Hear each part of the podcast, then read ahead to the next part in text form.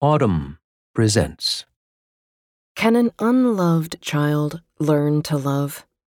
Written by Melissa Fay Greene. For his first three years of life, Isidore lived at the hospital. The dark eyed, black haired boy, born June 20th, 1980, had been abandoned when he was a few weeks old. The reason was obvious to anyone who bothered to look. His right leg was a bit deformed. After a bout of illness, probably polio, he had been tossed into a sea of abandoned infants in the Socialist Republic of Romania. In films of the period documenting orphan care, you see nurses like assembly line workers swaddling newborns out of a seemingly endless supply.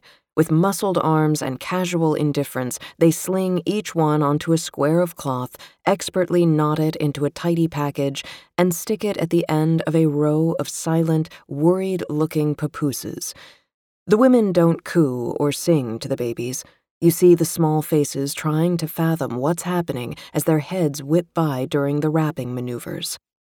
In his hospital, in the southern Carpathian mountain town of Sighetu Marmației, Isidore would have been fed by a bottle stuck into his mouth and propped against the bars of a crib. Well past the age when children in the outside world began tasting solid food and then feeding themselves, he and his age mates remained on their backs, sucking from bottles with widened openings to allow the passage of a watery gruel. Without proper care or physical therapy, the baby's leg muscles wasted. At three, he was deemed deficient and transferred across town to a Cămin Spital Pentru Copii Deficienți, a home hospital for irrecoverable children. The cement fortress emitted no sounds of children playing, though as many as 500 lived inside at one time.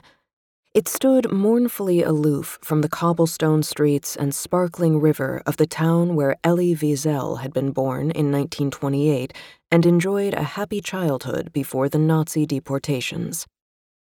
The windows on Isidore's third floor ward had been fitted with prison bars.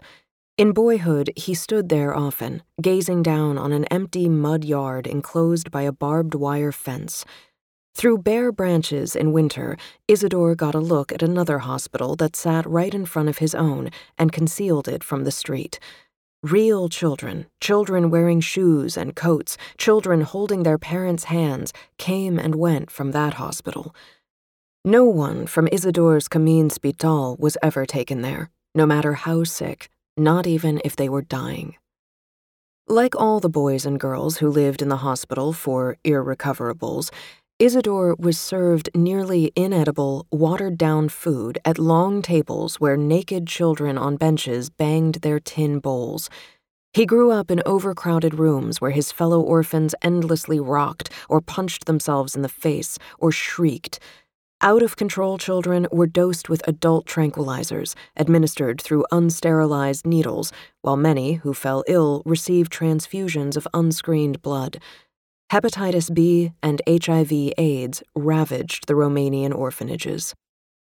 Isidore was destined to spend the rest of his childhood in this building, to exit the gates only at 18, at which time, if he were thoroughly incapacitated, he'd be transferred to a home for old men. If he turned out to be minimally functional, he'd be evicted to make his way on the streets. Odds were high that he wouldn't survive that long that the boy with the shriveled leg would die in childhood, malnourished, shivering, unloved.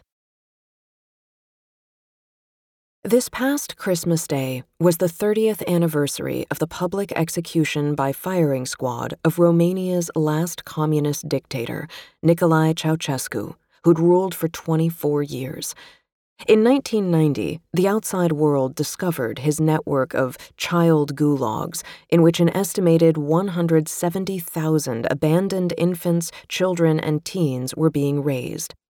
Believing that a larger population would beef up Romania's economy, Ceausescu had curtailed contraception and abortion, imposed tax penalties on people who were childless, and celebrated as heroine mothers women who gave birth to 10 or more.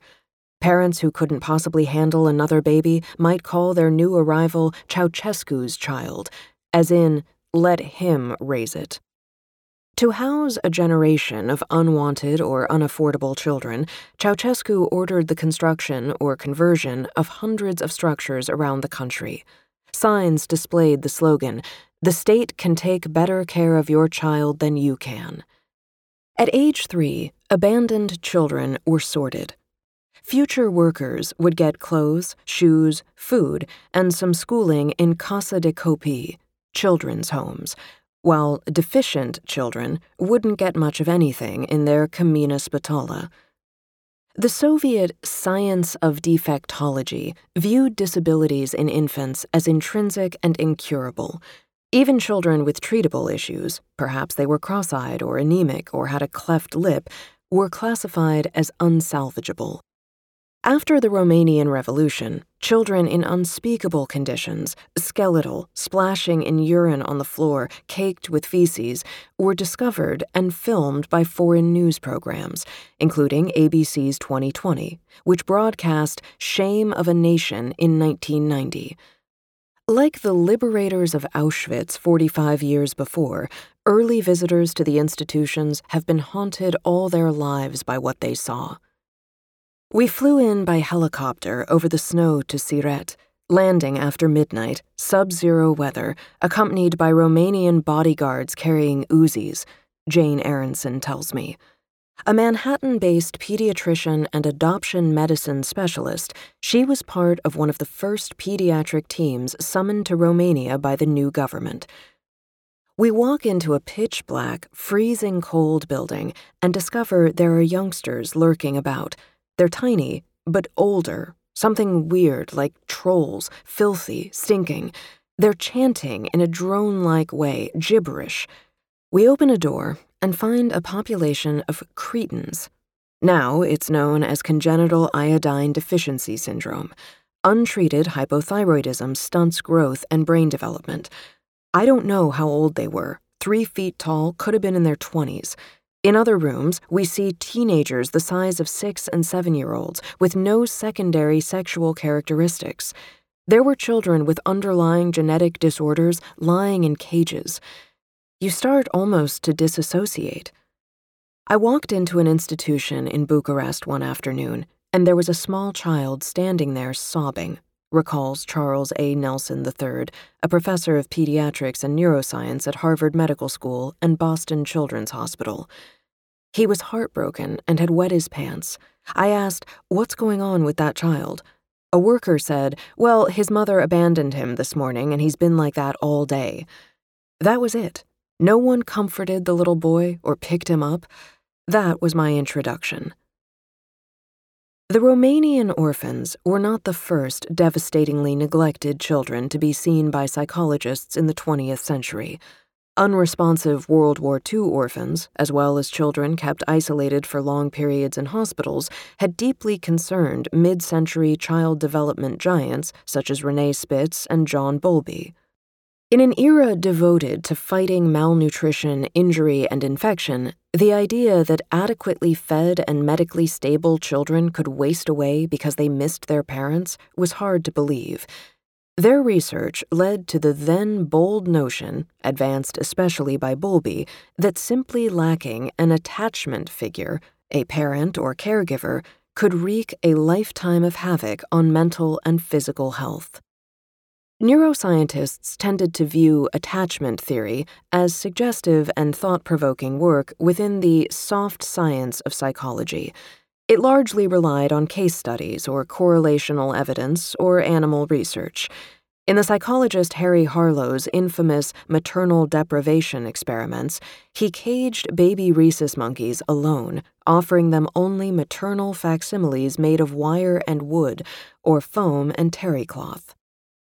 In 1998, at a small scientific meeting, Animal research, presented back to back with images from Romanian orphanages, changed the course of the study of attachment. First, the University of Minnesota neonatal pediatrics professor Dana Johnson shared photos and videos that he'd collected in Romania of rooms teeming with children engaged in motor stereotypies, rocking, banging their heads, squawking He was followed by a speaker who showed videos of her work with motherless primate infants like the ones Harlow had produced, swaying, twirling, self mutilating. The audience was shocked by the parallels. We were all in tears, Nelson told me. In the decade after the fall of Ceausescu, the new Romanian government welcomed Western child development experts to simultaneously help and study the tens of thousands of children still warehoused in state care. Researchers hope to answer some long standing questions. Are there sensitive periods in neural development after which the brain of a deprived child cannot make full use of the mental, emotional, and physical stimulation later offered? Can the effects of maternal deprivation or caregiver absence be documented with modern neuroimaging techniques? Finally, if an institutionalized child is transferred into a family setting, can he or she recoup undeveloped capacities? Implicitly, poignantly, can a person unloved in childhood learn to love? Tract developments fan out from the Denver airport like playing cards on a table. The Great Plains have been ground down to almost nothing here, to wind and dirt and trash on the shoulder of the highway, to Walgreens and Arby's and AutoZone.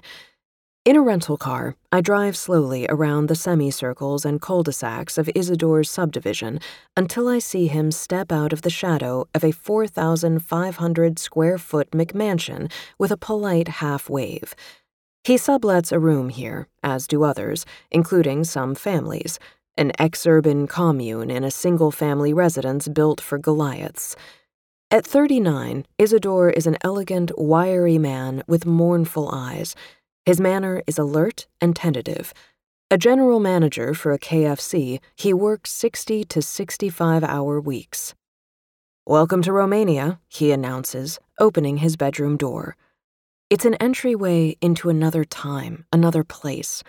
From every visit to his home country, Isidore has brought back folk art and souvenirs hand painted glazed plates and teacups, embroidered tea towels, Romanian flags, shot glasses, wood figurines, cut glass flasks of plum brandy, and CDs of Romanian folk music, heavy on the violins.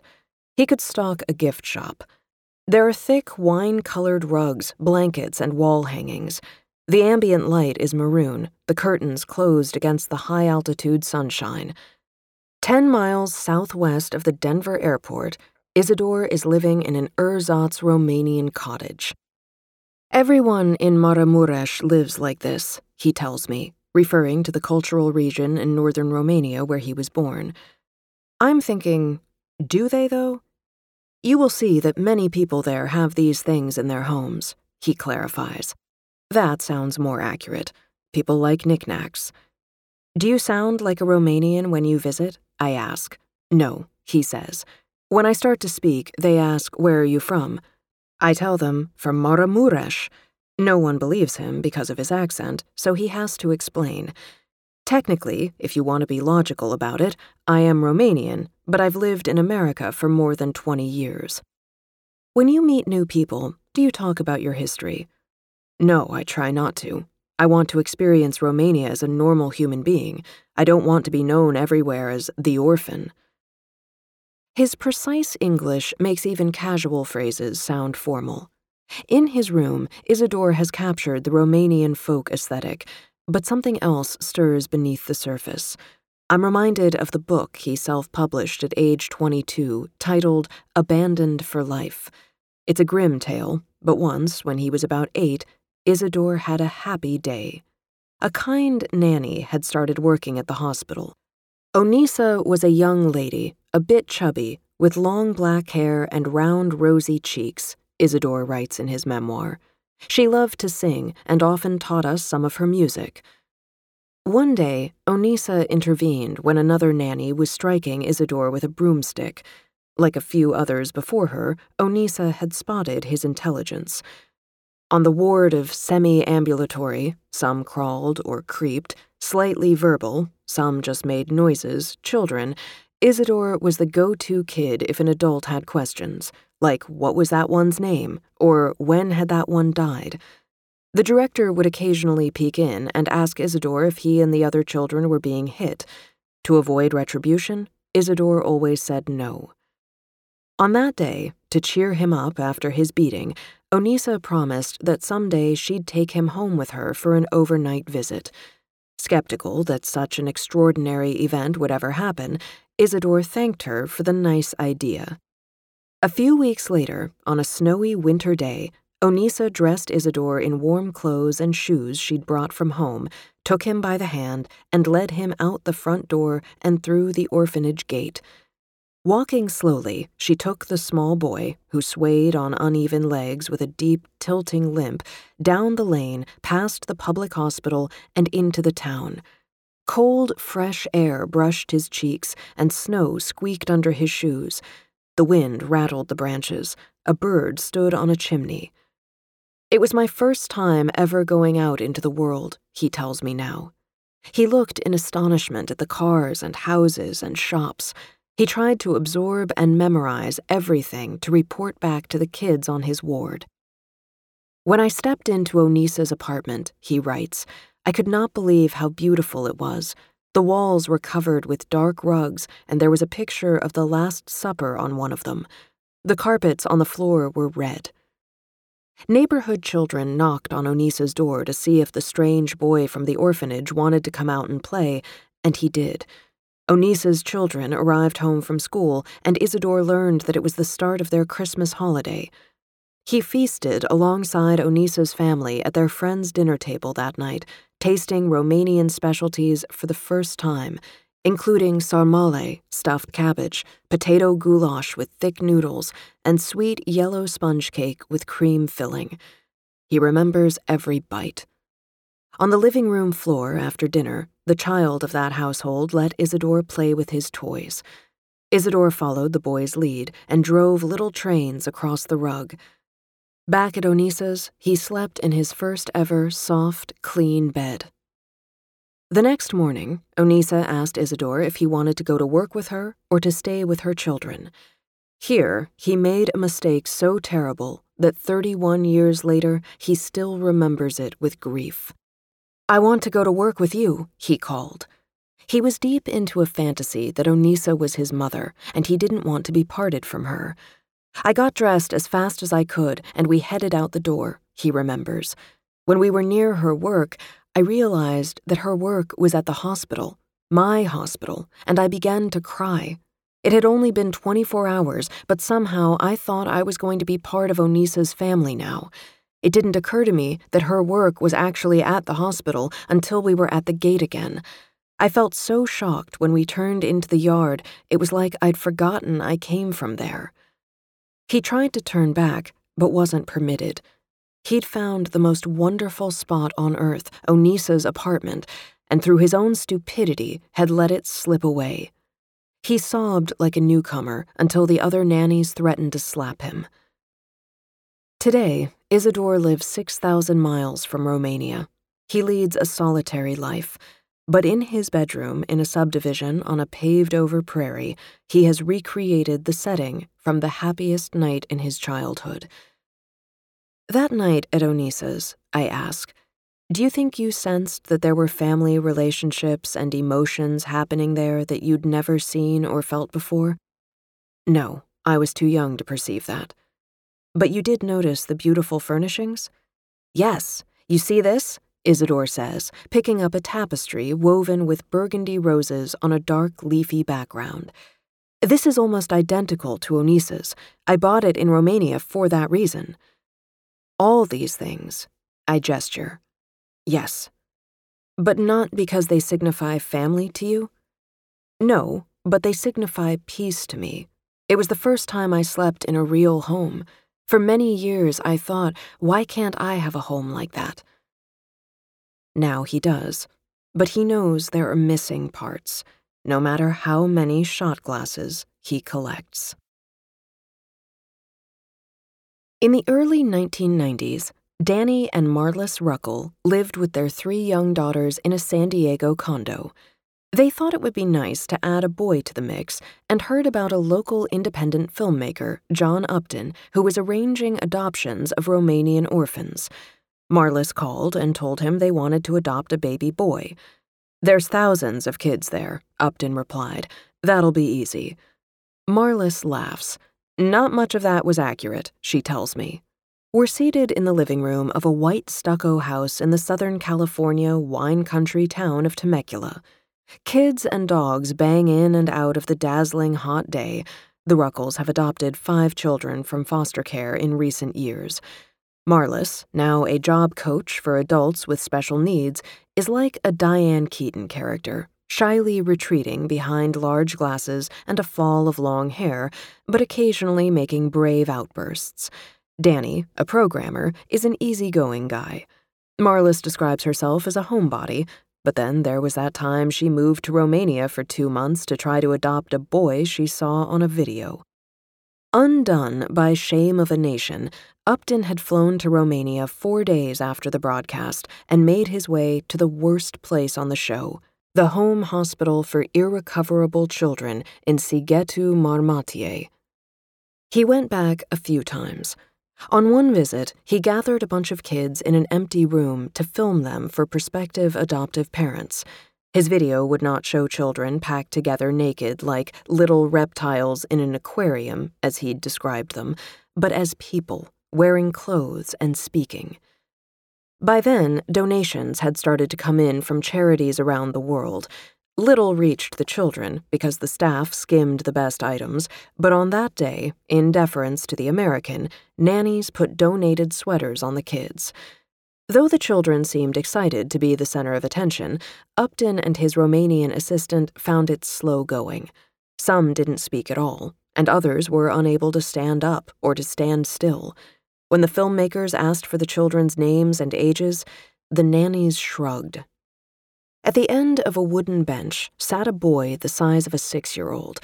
At age 10, Isidore weighed about 50 pounds. Upton was the first American he'd ever seen. Isidore knew about Americans from the TV show Dallas. A donated television had arrived one day, and he had lobbied for this one thing to stay at the hospital. The director had assented. On Sunday nights at 8 o'clock, ambulatory kids, nannies, and workers from other floors gathered to watch Dallas together. When rumors flew up the stairs that day that an American had arrived, the reaction inside the orphanage was, Almighty God, someone from the land of the giant houses. Isidore knew the information the nannies didn't. He tells me, John Upton would ask a kid, How old are you? And the kid would say, I don't know. And the nanny would say, I don't know. And I'd yell, He's 14. He'd ask about another kid, What's his last name? And I'd yell, Dumka. Isidore knows the children here better than the staff, Upton grouses in one of the tapes. Before wrapping up the session, he lifts Isidore into his lap and asks if he'd like to go to America. Isidore says that he would. Back in San Diego, Upton told the Ruckels about the bright boy of about seven who hoped to come to the United States. We'd wanted to adopt a baby, Marlis says. Then we saw John's video and fell in love with Isidore. In May 1991, Marlis flew to Romania to meet the child and try to bring him home. Just before traveling, she learned that Isidore was almost 11, but she was undaunted. She traveled with a new friend, Debbie Principe, who had also been matched with a child by Upton. In the director's office, Marlis waited to meet Isidore, and Debbie waited to meet a little blonde live wire named Ciprian. When Isidore entered, Marlis says, all I saw was him. Like everything else was fuzzy. He was as beautiful as I'd imagined. Our translator asked him which of the visitors in the office he hoped would be his new mother, and he pointed to me. Isidore had a question for the translator Where will I live? Is it like Dallas? Well, no, we live in a condo, like an apartment, Marlis said. But you'll have three sisters. You'll love them. This did not strike Isidore as an interesting trade off. He dryly replied to the translator, We will see. That night, Marlis rejoiced about what an angel Isidore was. Debbie laughed. He struck me more like a cool operator, a savvy politician type, she told Marlis. He was much more on top of things than Chippy. Ciprian had spent the time in the office rummaging wildly through everything, including desk drawers and the pockets of everyone in the room. No, he's an innocent. He's adorable, Marlis said. Did you see him pick me to be his mother? Years later, in his memoir, Isidore explained that moment. Marlis was the tall American, and Debbie was the short American. Roxana, which one is going to be my new mother? I asked the translator. Which one do you want to have as your mother? Which one is my mother? I begged to know. The tall American, she replied. Then that's who I want to have as my mother, I said. When I picked Marlis, she began to cry, filled with joy that I had picked her. The pediatric neuroscientist Charles Nelson is famously gregarious and kind, with wavy, graying blonde hair and a mustache like Captain Kangaroo's. In the fall of 2000, he, along with his colleagues Nathan A. Fox, a human development professor at the University of Maryland, and Charles H. Zeanah, a child psychiatry professor at the Tulane University School of Medicine, launched the Bucharest Early Intervention Project. They had permission to work with 136 children, ages six months to two and a half years, from six Bucharest Lagan baby institutions. None was a home hospital for irrecoverable children, like Isidore's. They were somewhat better supplied and staffed. By design, 68 of the children would continue to receive care as usual while the other 68 would be placed with foster families recruited and trained by BEIP. Romania didn't have a tradition of foster care. Officials believed orphanages were safer for children. Local kids whose parents volunteered to participate made up a third group. The BEIP study would become the first ever randomized controlled trial to measure the impact of early institutionalization on brain and behavioral development and to examine high quality foster care as an alternative. To start, the researchers employed Mary Ainsworth's classic strange situation procedure to assess the quality of the attachment relationships between the children and their caregivers or parents. In a typical setup, a baby between 9 and 18 months old enters an unfamiliar playroom with her attachment figure and experiences some increasingly unsettling events, including the arrival of a stranger and the departure of her grown up, as researchers code the baby's behavior from behind a one way mirror. Our coders, unaware of any child's background, assessed 100% of the community kids as having fully developed attachment relationships with their mothers, Zeanah told me. That was true of 3% of the institutionalized kids. Nearly two thirds of the children were coded as disorganized, meaning they displayed contradictory, jerky behaviors, perhaps freezing in place or suddenly reversing direction after starting to approach the adult. This pattern is the one most closely related to later psychopathology.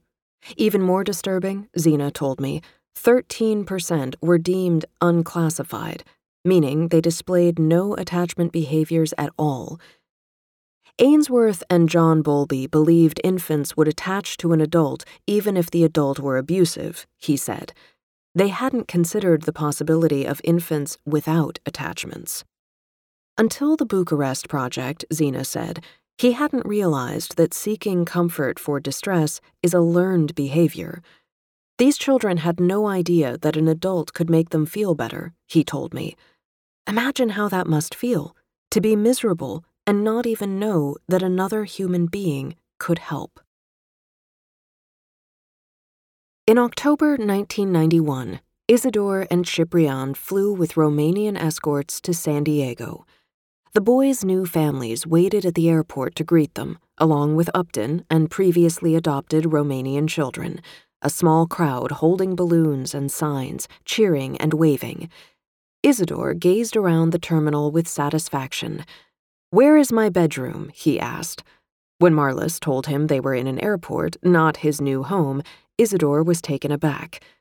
Though she'd explained that the Ruckels did not live like the Ewings in Dallas, he hadn't believed her. Now he'd mistaken the arrivals area for his new living room. A 17 year old from the orphanage, Isabella, was part of the airport welcoming committee. Born with hydrocephalus and unable to walk after being left all her life in a crib, she was in a wheelchair, dressed up and looking pretty.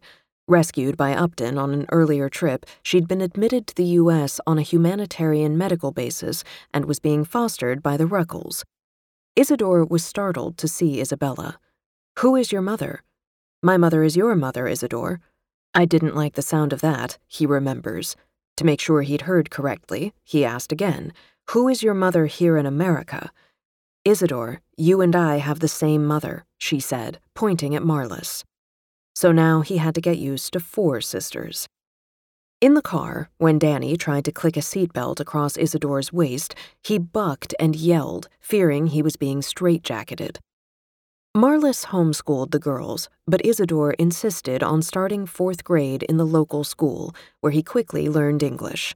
His canny ability to read the room put him in good stead with the teachers, but at home he seemed constantly irritated. Suddenly insulted, he'd storm off to his room and tear things apart.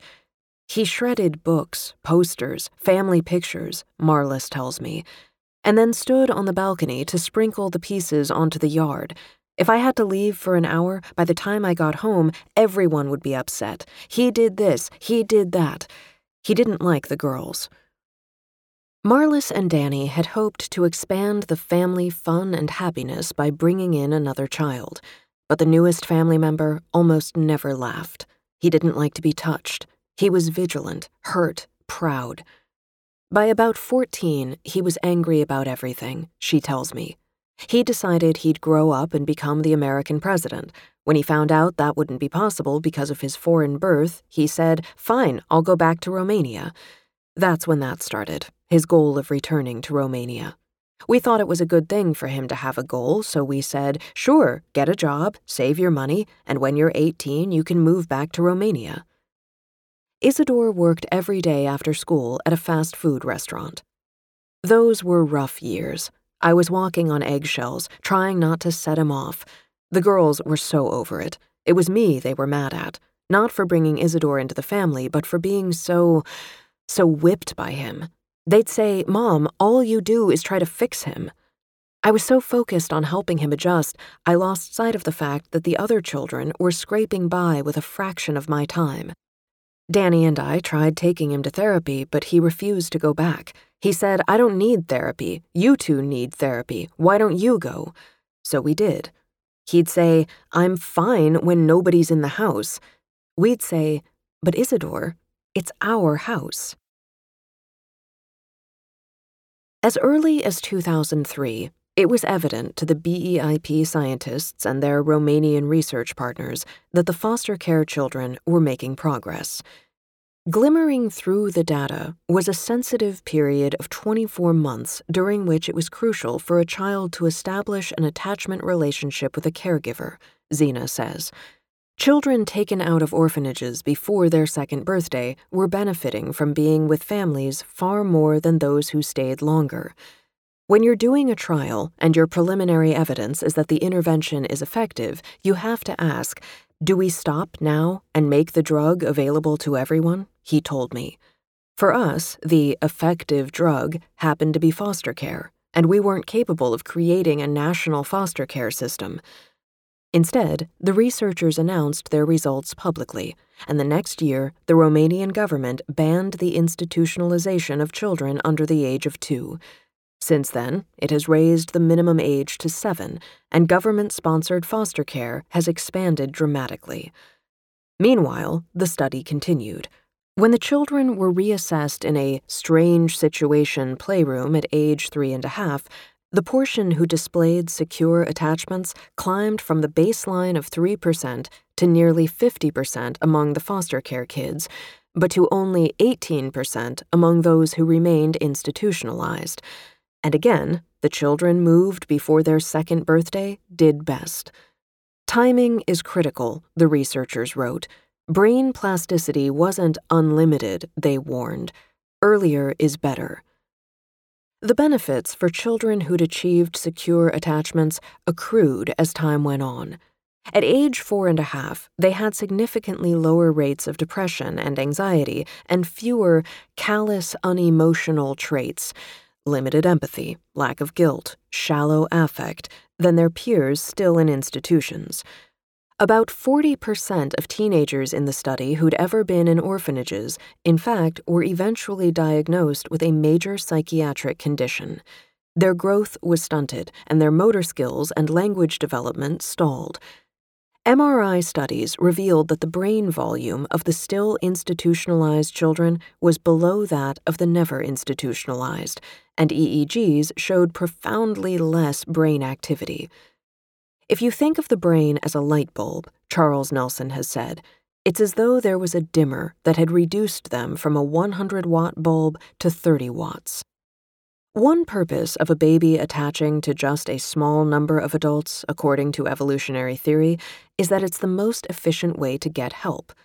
If there were many attachment figures and danger emerged, the infant wouldn't know to whom to direct the signal, explains Martha Pott, a senior lecturer in child development at Tufts. Unattached children see threats everywhere, an idea borne out in the brain studies. Flooded with stress hormones like cortisol and adrenaline, the amygdala, the main part of the brain dealing with fear and emotion, seemingly worked overtime in the still institutionalized children. Comparing data from orphanages worldwide shows the profound impact institutionalization has on social emotional development, even in the best cases. In England's residential nurseries in the 1960s, there was a reasonable number of caregivers, and the children were materially well provided for.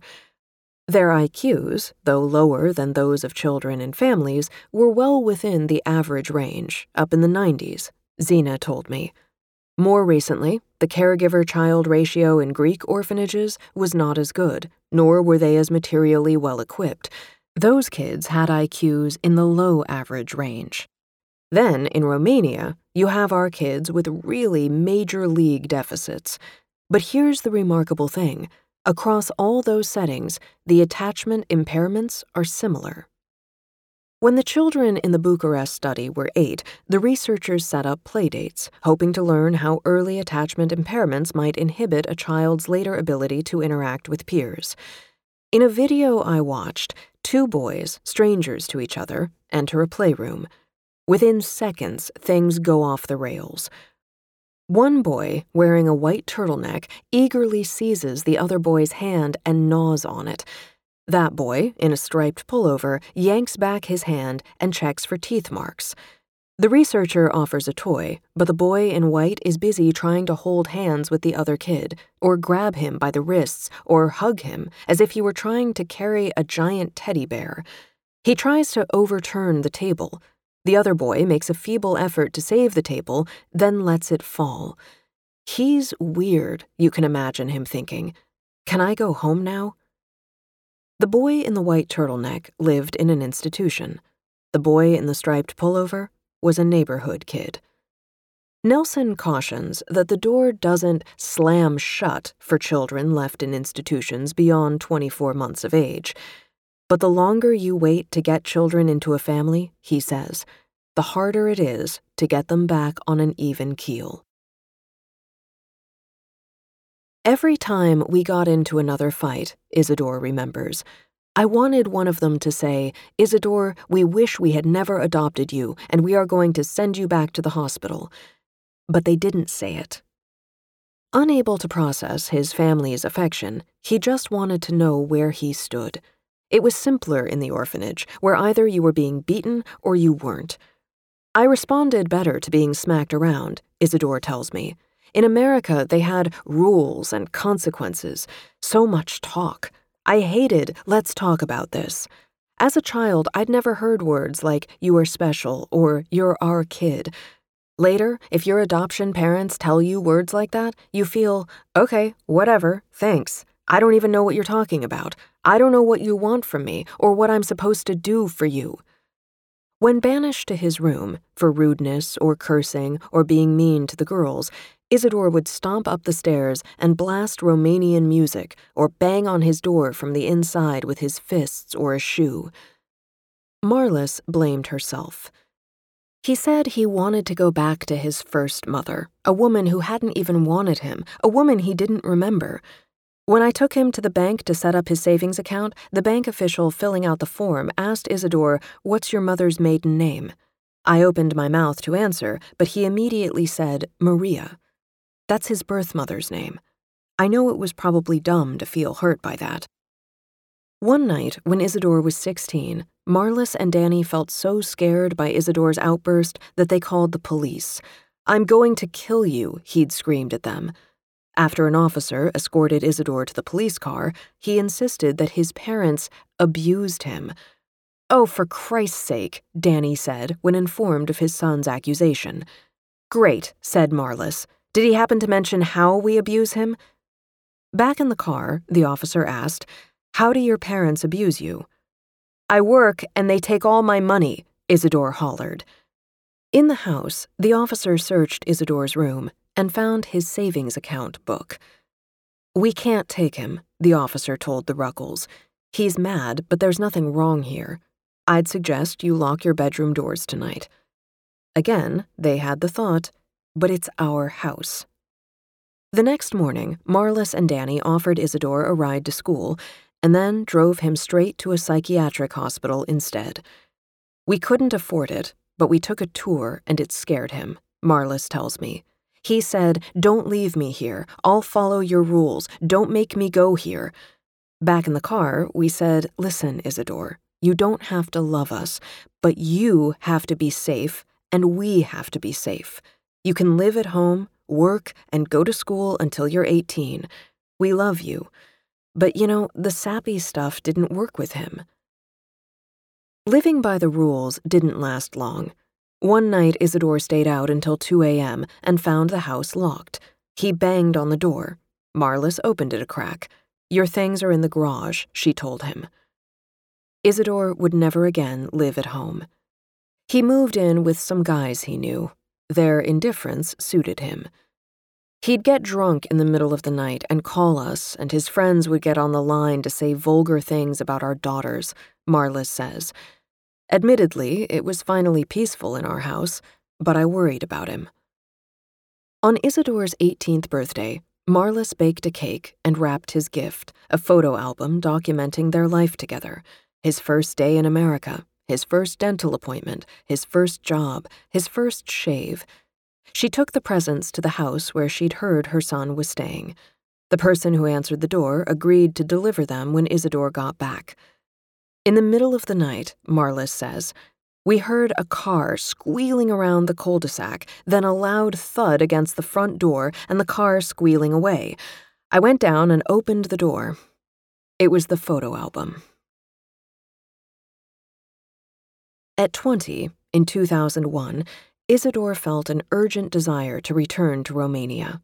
Short on cash, he wrote letters to TV shows pitching the exclusive story of a Romanian orphan making his first trip back to his home country.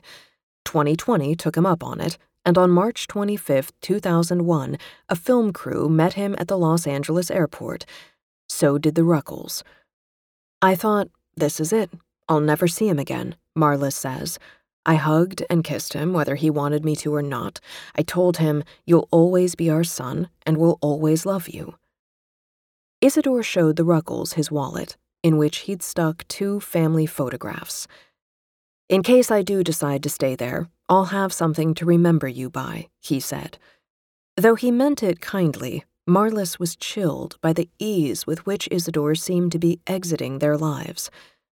In Romania, the 2020 producers took Isidore to visit his old orphanage, where he was feted like a returning prince, and then they revealed on camera that they'd found his birth family outside a farming village three hours away. They drove through a snowy landscape and pulled over in a field. A one room shack sat on a treeless expanse of mud. Wearing a white button down, a tie, and dress pants, Isidore limped across the soggy, uneven ground. He was shaking. A narrow faced man emerged from the hut and strode across the field toward him. Oddly, They passed each other like two strangers on a sidewalk. Ce mai faci? How are you? the man mumbled as he walked by. Boon, Isidore muttered. Good. That was Isidore's father, after whom he'd been named. Two young women then hurried from the hut and greeted Isidore with kisses on each cheek. These were his sisters. Finally, a short, black haired woman not yet fifty identified herself as Maria, his mother, and reached out to hug him. Suddenly angry, Isidore swerved past her. How can I greet someone I barely know? he remembers thinking. She crossed her hands on her chest and began to wail, Fiul meo, fiul meo, my son, my son. The house had a dirt floor and an oil lamp glowed dimly. There was no electricity or plumbing. The family offered Isidore the best seat in the house, a stool. Why was I put in the hospital in the first place? he asked. You were six weeks old when you got sick, Maria said. We took you to the doctor to see what was wrong. Your grandparents checked on you a few weeks later, but then there was something wrong with your right leg. We asked the doctor to fix your leg, but no one would help us. So we took you to a hospital in Sighetu Marmației, and that's where we left you. Why did no one visit me for 11 years? I was stuck there, and no one ever told me I had parents. Your father was out of work. I was taking care of the other children. We couldn't afford to come see you. Do you know that living in the Cămin Spital was like living in hell? My heart, cried Maria. You must understand that we're poor people. We were moving from one place to another. Agitated, almost unable to catch his breath, Isidore got up and went outside. His Romanian family invited him to look at a few pictures of his older siblings who'd left home, and he presented them with his photo album. Here was a sunlit, grinning Isidore poolside wearing medals from a swimming competition. Here were the Ruckels at the beach in Oceanside. Here they were at a picnic table in a verdant park. The Romanians turned the shiny pages wordlessly. When the TV cameras were turned off, Isidore tells me Maria asked whether the Ruckels had hurt him or taught him to beg. He assured her neither was true. You look thin, Maria went on. Maybe your American mother doesn't feed you enough. Move in with us. I will take care of you. She then pressed him for details about his jobs and wages in America and asked if he'd like to build the family a new house. After three hours, Isidore was exhausted and eager to leave. He called me from Bucharest, Marlis says, and said, I have to come home. Get me out of here. These people are awful. My birth family scared me, especially Maria, Isidore says. I had a feeling I could get trapped there. A few weeks later, he was back in Temecula, working in a fast food restaurant. But suddenly, he found himself longing for Romania again. It would become a pattern, restless relocation in search of somewhere that felt like home. Friends told him there were jobs in Denver, so he decided to move to Colorado. Danny and Marlis visit him there and have gone on trips to Romania with him. It's harder for him to come home to California, Marlis says. Thanksgiving, Christmas, they're too much for him. Even when he lived on his own nearby, he was bad at holidays. He always made an excuse, like, I have to make the pizza dough. When our whole family is here and someone asks, Is Isidore coming? someone will say, Nope, he's making the pizza dough.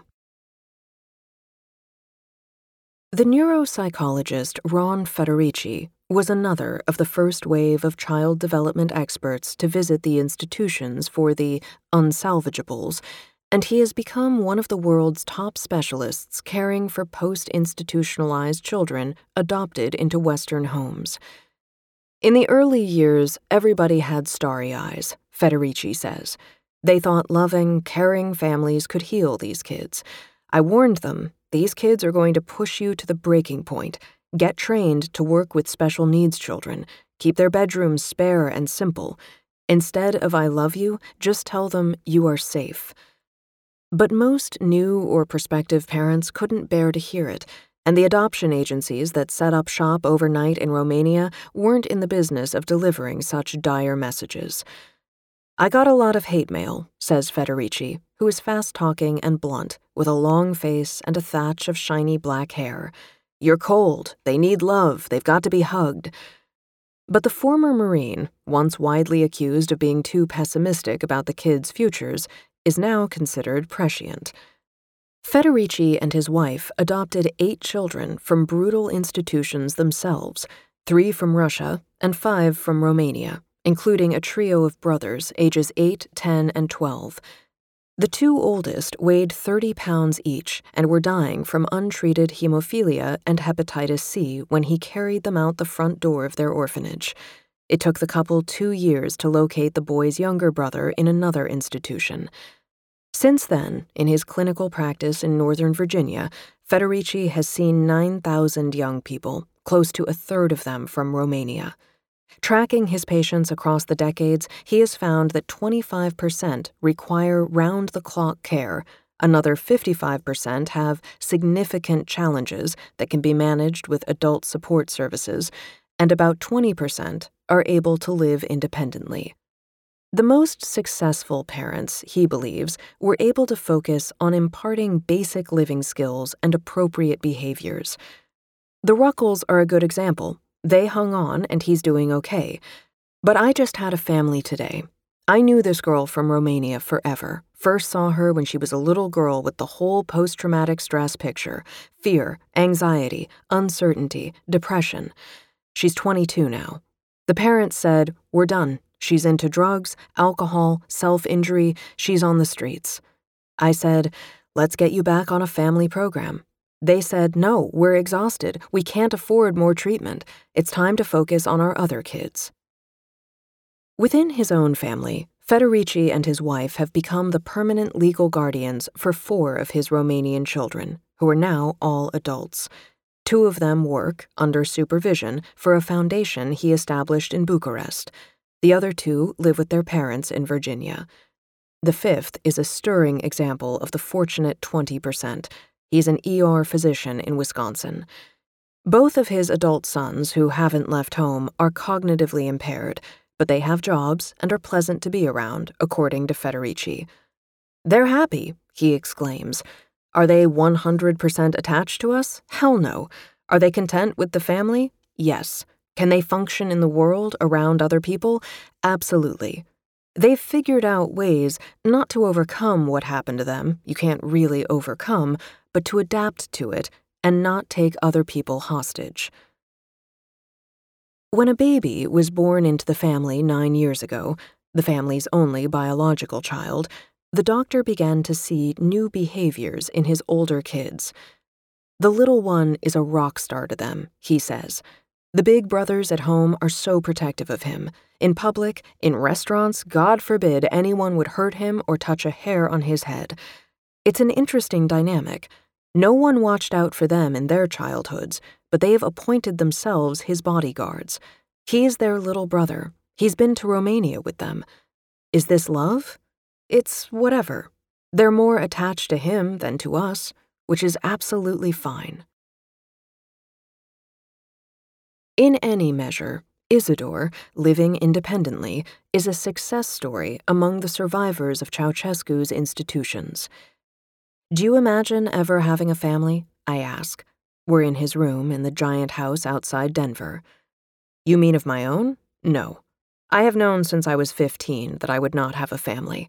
Seeing all my friends in dumb relationships with jealousy and control and depression, I thought, really? All that for a relationship? No. The way I see myself is that there would be no human being who would ever want to get close to me. Someone might say that's false, but that's how I see myself. If someone tries to get close, I get away. I'm used to it. It's called a celibacy life. He says he doesn't miss what he never knew, what he doesn't even perceive. Perhaps it's like color blindness. Do people with color blindness miss green?